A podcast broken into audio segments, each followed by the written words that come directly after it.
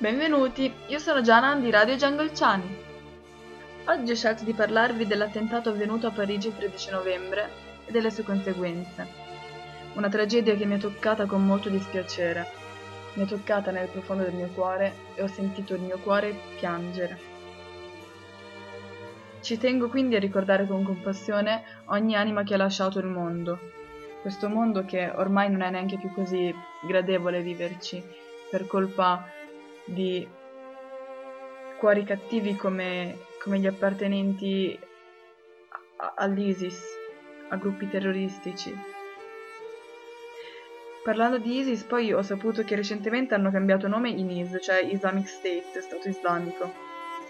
Quindi faccio riferimento anche all'attacco avvenuto a Beirut, nella capitale libanese, appena il giorno precedente a Parigi, cioè il 12 novembre, nel quale ci sono stati 43 morti e 239 feriti ancora l'attacco avvenuto da parte dell'ISIS.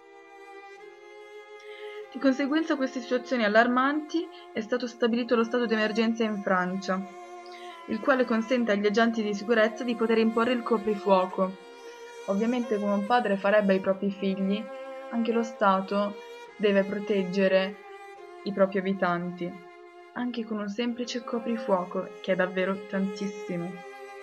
Può inoltre anche ordinare la chiusura temporanea, temporanea di teatri, sale cine- cinematografiche e spettacoli, pub o luoghi pubblici di incontro di ogni genere.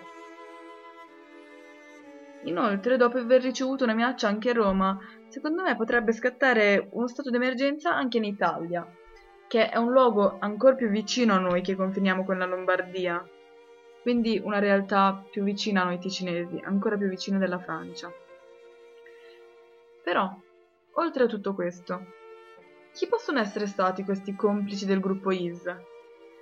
Figli di immigrati, quindi nativi del posto, o qualcuno tra i profughi come quelli siriani accettati dalla Germania qualche mese fa, quindi persone nuove, recenti? So di certo che qualsiasi tipo di entrata abbiano avuto in quel paese, ogni immigrato dovrebbe essere grato di ciò che gli si sta offrendo, perché a contrastare qualche razzista ci sono sempre quelle persone di cuore che ti offrono il loro amore, facendoti sentire di casa loro.